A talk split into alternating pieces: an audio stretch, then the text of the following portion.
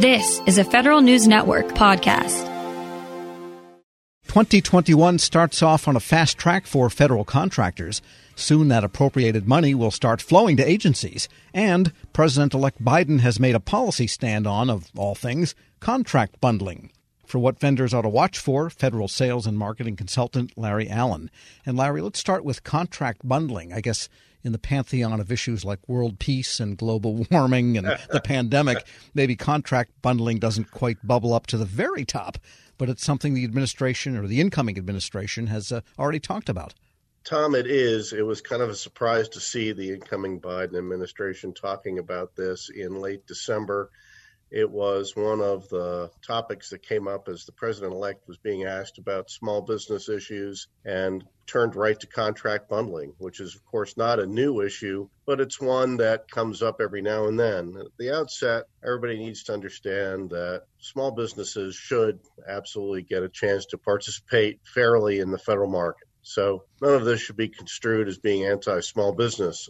By the same token, there are lots of different small businesses. In fact, more small businesses participate in the market today as subcontractors than they do as primes. And if you're looking at contract bundling, one of the things you have to consider is, are you going to favor one set of small businesses potentially at the expense of another? So it was kind of a surprise to see this come up so early. Again, it's not a new issue, but it's one that is a little bit more nuanced than you might initially expect.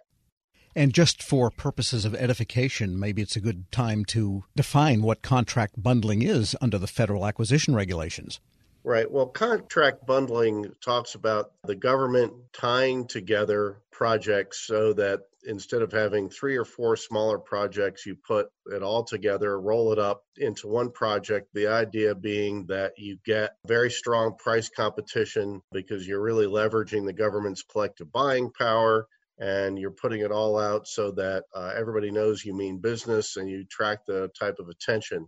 By the same token, there are already rules on the books that prevent agencies from bundling up procurements that have previously been standalone procurements for small businesses. So there are rules that say, hey, look, you've got to protect small businesses. You can't just take 3 or 4 things that have previously been set aside and suddenly roll them all into one. If you're going to do that, you're going to have to get a series of justifications. So there are protections that already exist here, but that's really the whole idea behind contract bundling. It's a trade-off. Do we want to roll up and leverage many projects into one with the idea that we're going to get a lower price and save taxpayer dollars potentially?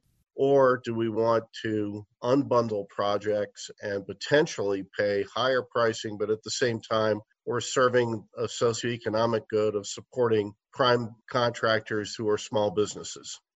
I guess years ago, this came up as a topic of hardware acquisition, where did you want to buy your PCs and your printers from the same place, for example, which go together but not identical products.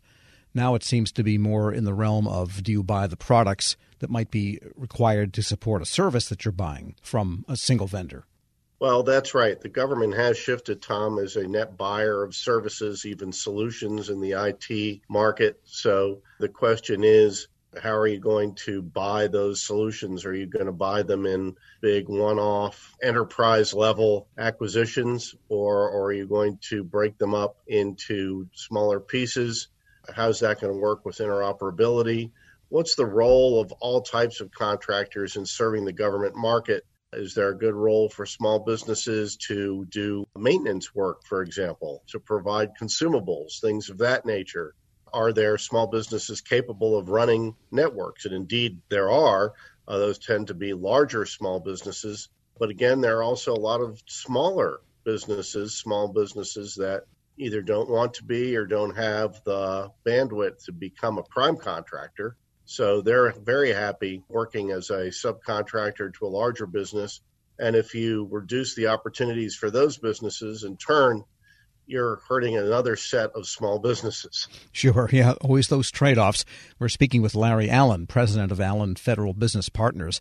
And just to tie this one off, there are lots of provisions in the FAR for how and when you cannot bundle already. So maybe this was just eyewash saying we're against bundling, like saying we're against kicking your dog. Well, it certainly could have been something like that. I take it seriously that the incoming administration wants to protect small businesses, but we are so far away, Tom, from knowing exactly what this incoming administration might do. No names for the Office of Federal Procurement Policy, nor would you expect there to be. No names for GSA Administrator, same thing. So we're going to have to wait and see what the details are on this one. And let's talk about the budget, which, like the NDAA, somehow stumbled into being during a busy holiday season, by the way, as Santa Claus was stalking the earth, so were some of these big bills. And when does the money start actually flowing, and what should contractors do now to get their share in the, less than 9 months we have left of the federal fiscal? Right. So, Tom, on this front, I think contractors need to look at two things. First, the appropriations bill finally passed at the end of the year. So it'll probably be the first part of February before each individual organization in different federal agencies get their pass-back money for their specific budgets. But that's coming. So we're maybe a month away from agencies having that specific data.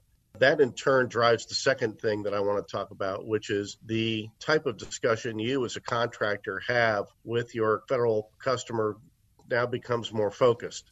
It's not a question of will you have the money? It's not a question of when you have the money. We know that they are going to have a certain amount of money. We also have a pretty good idea of when it's going to be there. So if you're a contractor and you've been having sort of those treetop level discussions with customers, now they can become more specific. It's time to flesh them out, to work with your customer, to try to put some real timelines around a project, see what the specificity is.